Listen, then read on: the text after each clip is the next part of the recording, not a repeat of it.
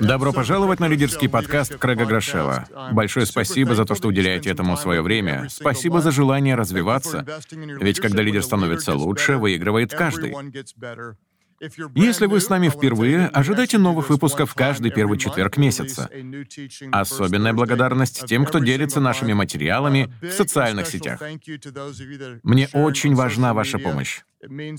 Также спасибо всем, кто может оценить нас на iTunes или же оставить там свой отзыв. Каждый раз мы на короткое время погружаемся в изучение одной конкретной темы — также я всегда рад вашим вопросам, комментариям и идеям, которые вы можете присылать на e-mail лидерство собачка life.church. Кроме этого, если вам нужны конспекты наших выпусков, заходите на сайт лидерство.life.church. Оставьте там свой электронный адрес и получайте заметки каждой темы накануне ее выхода. А сейчас я отвечу на несколько поступивших мне вопросов, и потом мы поговорим о принятии решений. Ведь именно от них зависит будущее наших организаций.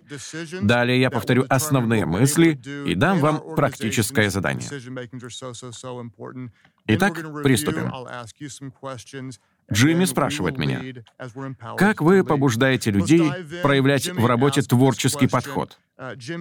Как поощряете их стремление к инновациям? Это просто фантастический вопрос, так как новаторские идеи никогда не возникают сами по себе. Чтобы создать культуру творческих поисков, нужно немало потрудиться. И я дам вам несколько советов, как это сделать. Номер один. Признайте границы своих возможностей. Признайте свои ограничения. Большинство людей думает, что для открытия чего-то нового нужно иметь больше ресурсов, больше людей, денег, времени и энергии. На самом же деле это не так. Именно ограниченность ресурсов и приводит к инновациям. Ограничения порождают изобретения. Часто люди говорят, у меня чего-то нет, а значит, я не буду. Мы же должны мыслить иначе. Раз чего-то нет, я найду другой выход. Я придумаю, как обойтись и без этого. Чем старше организация, тем больше у нее ресурсов и тем меньше новых идей. Поэтому рассматривайте отсутствие каких-то возможностей как почву для рождения нестандартных решений. Номер один. Признайте свои ограничения. Номер два. Дайте людям право на ошибку. Большая часть ваших попыток потерпят крах. И это не просто нормально, а даже замечательно. Я всегда говорю нашим лидерам, если вы не допускаете ошибок, то, скорее всего, вы ничего не делаете. Большинство инноваций в нашей организации появились в результате неудачных экспериментов. Например, на сегодняшний день мы открыли множество церквей в разных городах по всей стране. Но первая церковь, которую мы стартовали за пределами штата, потерпела провал. Мы сделали из этого выводы и многое изменили, начиная со служения в других местах. То же самое произошло с библейским приложением YouVersion, которое скачали уже более четверти миллиарда раз. Сперва мы создали сайт, побуждающий людей читать Библию, но это не принесло успеха.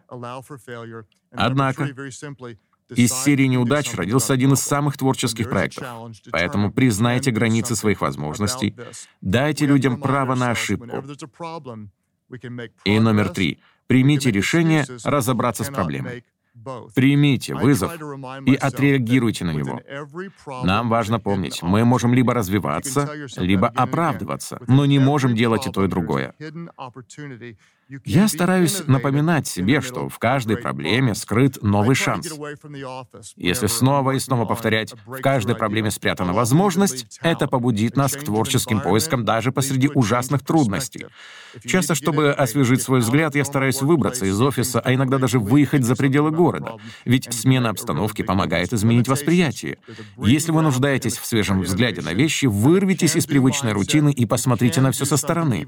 Примите решение разобраться с проблемой проблемами, отнеситесь к ограничениям как к возможности что-то изобрести. Вырабатывайте в себе позитивное мышление, действуйте, а потом учитесь на ошибках, ведь именно так и рождаются новые идеи. Теперь следующий вопрос. Крис пишет мне. «Я только что закончил чтение книги «Переосмысление электронного мифа», которую вы рекомендовали. Мне интересно, как вам удается оказывать доверие молодым лидерам и при этом сохранять высочайший уровень качества? Где грань между необходимым налаживанием работы и чрезмерным вниканием в каждую мелочь? Мне очень не хочется быть контролером, но я не знаю, как все упорядочить без этого. Опять-таки, просто фантастический вопрос. Мне нравится то, что вы ищете эту грань или линию, поскольку она действительно нужна. Однако, не может быть проведена отныне и навеки. Во-первых, мы не всегда правильно определим ее с первого раза. А даже если это удастся, то когда изменяется организация, должны меняться и некоторые границы. Мы обычно называем это поиском баланса между гибкостью и контролем. В чем мы можем быть гибкими, а что должно оставаться неизменным. Если слишком сосредоточиться на системах и контроле, наши лидеры начнут мыслить как менеджеры, а это не очень хорошо. Но, с другой стороны, если пустить все на самотек, мы утратим нашу культуру и потеряем эффективность. Итак, наша цель — наладить системы так, чтобы они выявляли проблемы и повышали продуктивность работы. Системы должны реагировать на проблемы и увеличивать результаты. Но при этом важно избежать замедления процессов из-за излишних перепроверок и чрезмерного давления на лидеров. Я повторю это еще раз, потому что это звучит довольно сложно, но на самом деле является очень важным. Нам нужны четкие системы, нацеленные на выявление проблем и повышение результатов. Но чрезмерная заорганизованность может привести к излишним перепроверкам и задушить развитие лидеров. Запомните, при поиске такого равновесия нужен индивидуальный подход к разным людям. Одним работникам вам захочется дать больше свободы, а других пока попридержать. Очевидно, что стажеру нужно больше контроля, чем ветерану с семилетним стажем. Второму можно сказать, ты имеешь больше опыта, поэтому я могу дать тебе больше пространства для маневров. Итак, соотношение контроля и гибкости может быть разным для разных людей, поэтому проведите четкие границы, регулярно оценивайте, где именно они проходят, и перемещайте их по мере необходимости. Теперь давайте приступим к новой теме. Сегодня мы поговорим о принятии решений. Кстати, недавно я написал об этом книгу под названием «Божественное водительство. Семь решений, которые изменят вашу жизнь».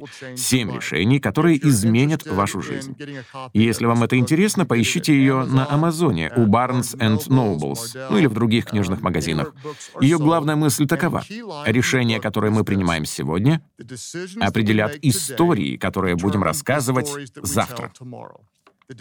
Решения, принятые нами сегодня, определят истории, которые мы расскажем завтра. На первый взгляд кажется, что для успеха в бизнесе, служении или карьере нужно принять несколько, но очень важных и больших решений. Тогда как на самом деле этих решений сотни, и они маленькие. Именно множество мелких решений, оставшихся за кадром, с течением времени приводят к большим видимым результатам. Проблема в том, что многие из нас просто не умеют этого делать. Мы часто принимаем долгосрочные решения, основываясь на временных эмоциях. Поэтому важно научиться подниматься выше наших чувств и оценивать ситуацию беспристрастно. Недавно я провел исследование, итоги которого меня поразили. Расскажу вам об этом, а потом пойдем далее. Um, так называемые миллениалы, те, кому сейчас до 35, более нерешительны, чем предыдущее поколение. Я недавно спросил одного работника такого возраста, есть ли у тебя проблемы с тем, чтобы в чем-то определиться? Это реальная история. Он посмотрел на меня и ответил, в общем-то, и да, и нет. Это не шутка. Можешь ли ты быть конкретным? И могу, и не могу. Наше исследование показало причины такого положения вещей. Во-первых, у них появилось слишком много вариантов выбора. Например, если я лечу за границу и в самолете доступно к просмотру всего пять фильмов, мне легко определиться. Но если я зашел на Netflix и столкнулся с неограниченным количеством видео, это уже сложнее. У нынешней молодежи такое разнообразие вариантов, что они просто теряются. На первый взгляд, широкий ассортимент кажется благословением, но он может обернуться и проклятием, ведь усложняет принятие решений. Во-вторых, это поколение первым столкнулось с так называемой иллюзией совершенства. Иллюзией совершенства. Что вы видите в социальных сетях? Отредактированную версию жизни других людей. Ух ты, как круто! Там все просто идеально. Отличная физическая форма, замечательный отпуск, прекрасные отношения, вкусная и полезная еда. Вы сравниваете это со своими неудачами и впадаете в депрессию. На этом фоне возникает страх сделать что-то не так. В конце концов, это приводит к промедлению, что само по себе является неправильным решением. Иллюзия совершенства приводит к боязни совершить ошибку. Третья причина. У многих людей просто не выработана привычка принятия решений. Раньше родители говорили, «Иди погуляй на улицу», и нам приходилось самим придумывать себе занятия. Тогда как нынешнее поколение перегружает детей. «Ты должен пойти туда, а потом туда и еще вот туда». В результате они просто выполняют то, что им сказали, а не развивают в себе умение решать самостоятельно. Как же, учитывая все вышесказанное, мы можем этому научиться? Каждый из нас хочет стать лучше в передаче видения, проведении совещаний, разработке стратегий и делегировании обязанностей. Но точно так же мы можем усовершенствовать и процесс принятия решений. Поэтому хочу дать вам пять важных советов. Номер один. Избегайте сценариев или то, или это. Избегайте выбора одного из двух вариантов. Каждый раз, когда нужно решить или то, или это, постарайтесь максимально расширить круг возможностей.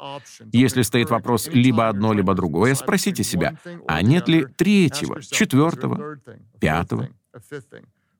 Например, увольнять этого сотрудника или нет? Открывать еще один филиал нашей церкви или нет? Взять кого-то на работу или нет? Расширьте круг возможностей.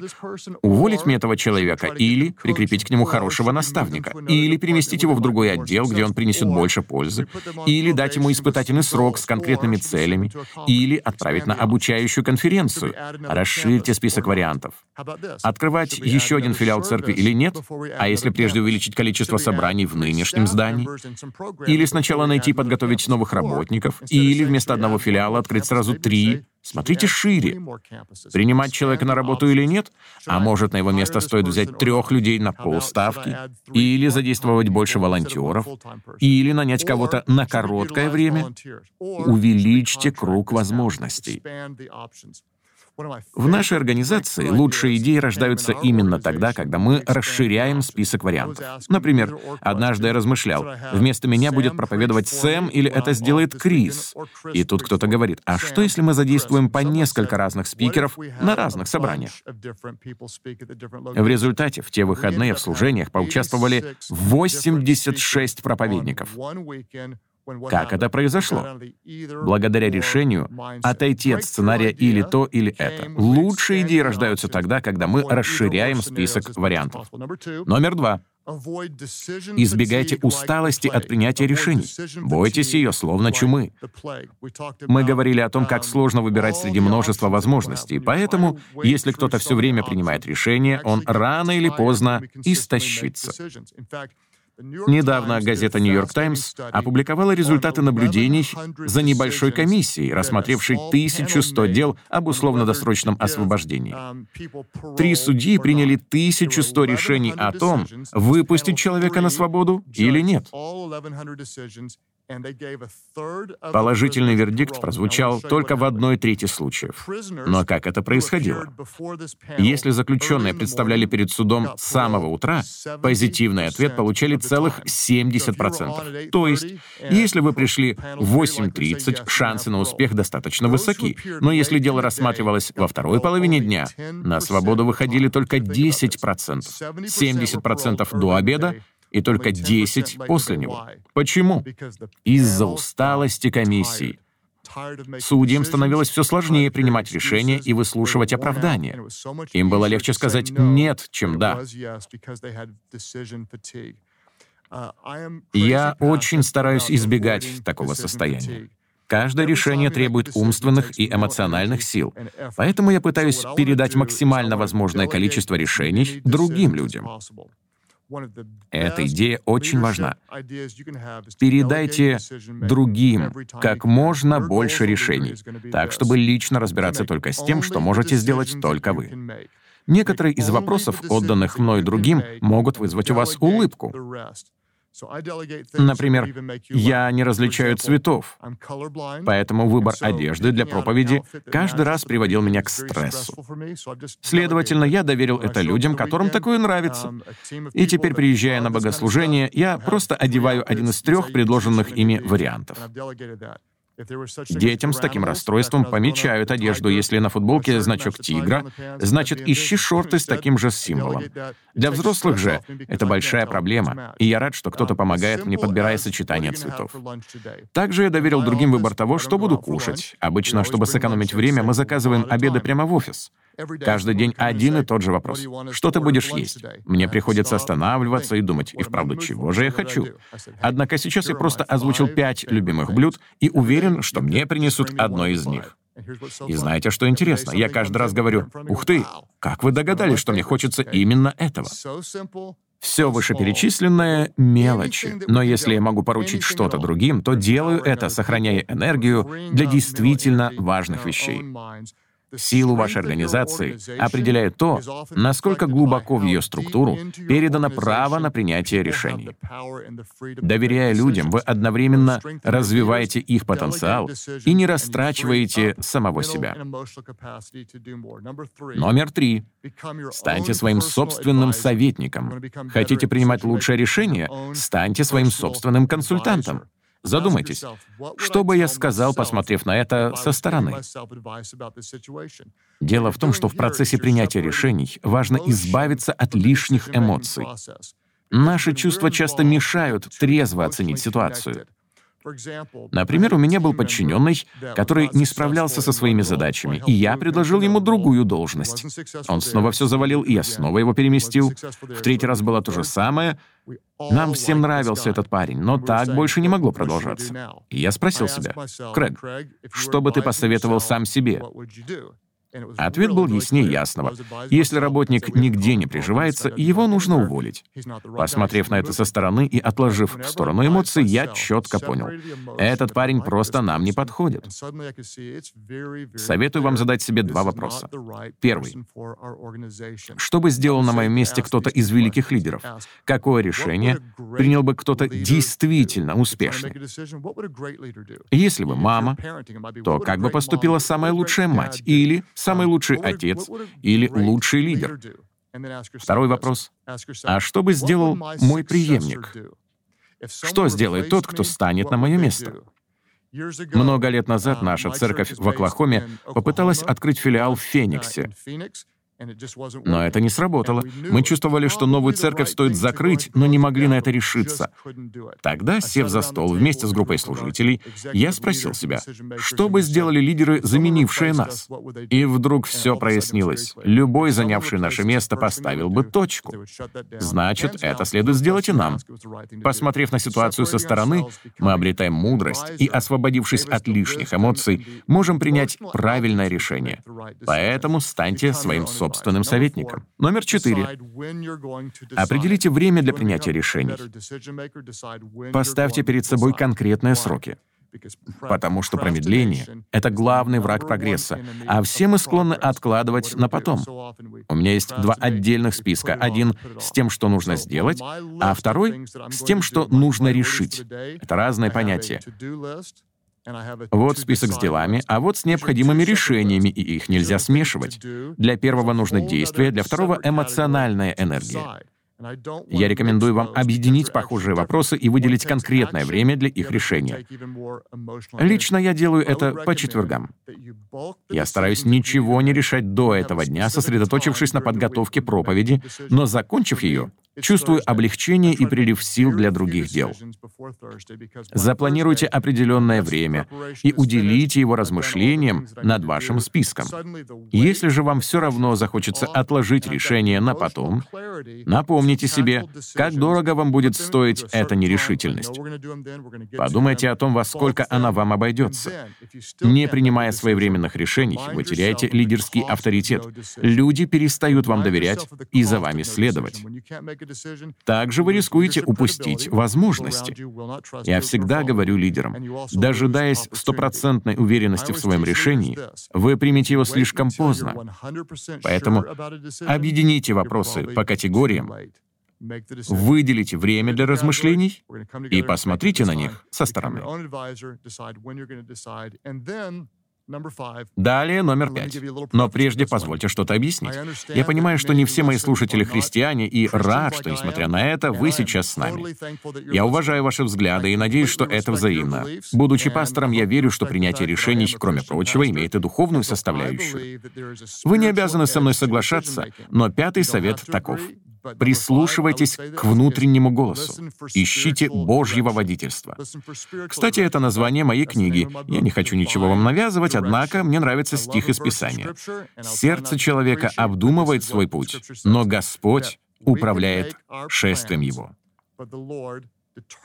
Если вы верите в Бога и, подобно мне, являетесь последователем Иисуса, есть кое-что, чему вы можете научиться. Давайте обращать внимание на моменты, когда мы чувствуем внутреннее побуждение. Это может быть желание с кем-то встретиться, отправить кому-то слова благодарности или поддержки, кому-то позвонить или кого-то наставить.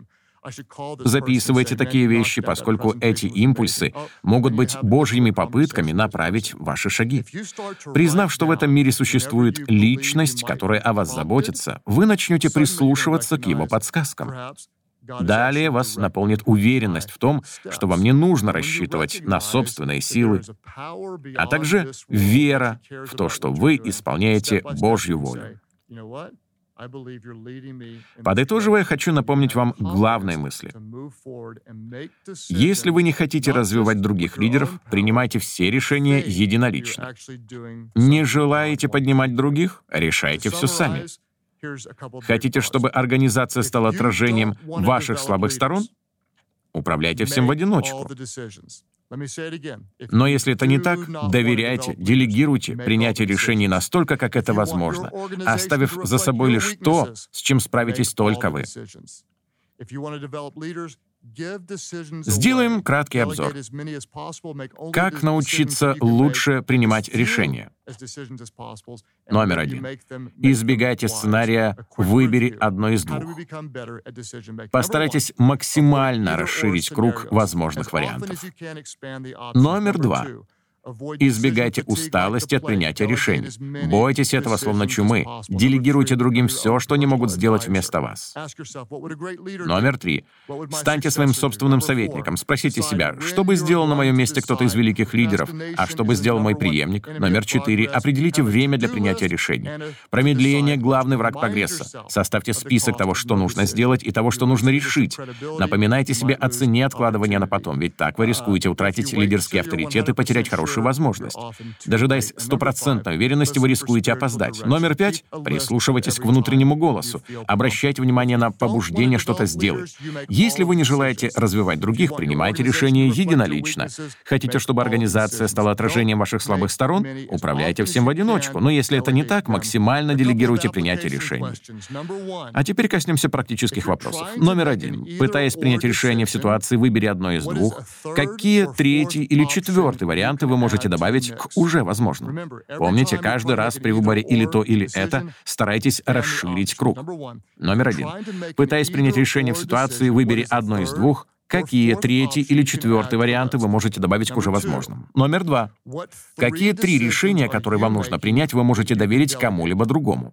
Какие три решения, которые вам нужно принять, вы можете доверить кому-то другому? Поручив это другим, вы поспособствуете их росту, а также сэкономите силы для действительно важных вещей. В следующий раз мы поговорим о поиске и приеме на работу новых членов команды. Это очень важно, так как развитие вашей организации зависит от потенциала ее работников. Если вы хотите стать более сильным лидером, в первую очередь научитесь определять, развивать и наделять полномочиями правильных людей. Именно об этом и будет наш следующий выпуск. Еще раз большое спасибо всем, кто делится нашими материалами в социальных сетях. Спасибо за то, что вы с нами. Моя новая книга называется «Божественное водительство. Семь решений, которые изменят вашу жизнь». Ее можно купить в интернете. Помните, вы призваны изменять жизни к лучшему. Просто оставайтесь собой, ведь люди скорее пойдут за тем, кто будет настоящим, чем за тем, кто всегда прав.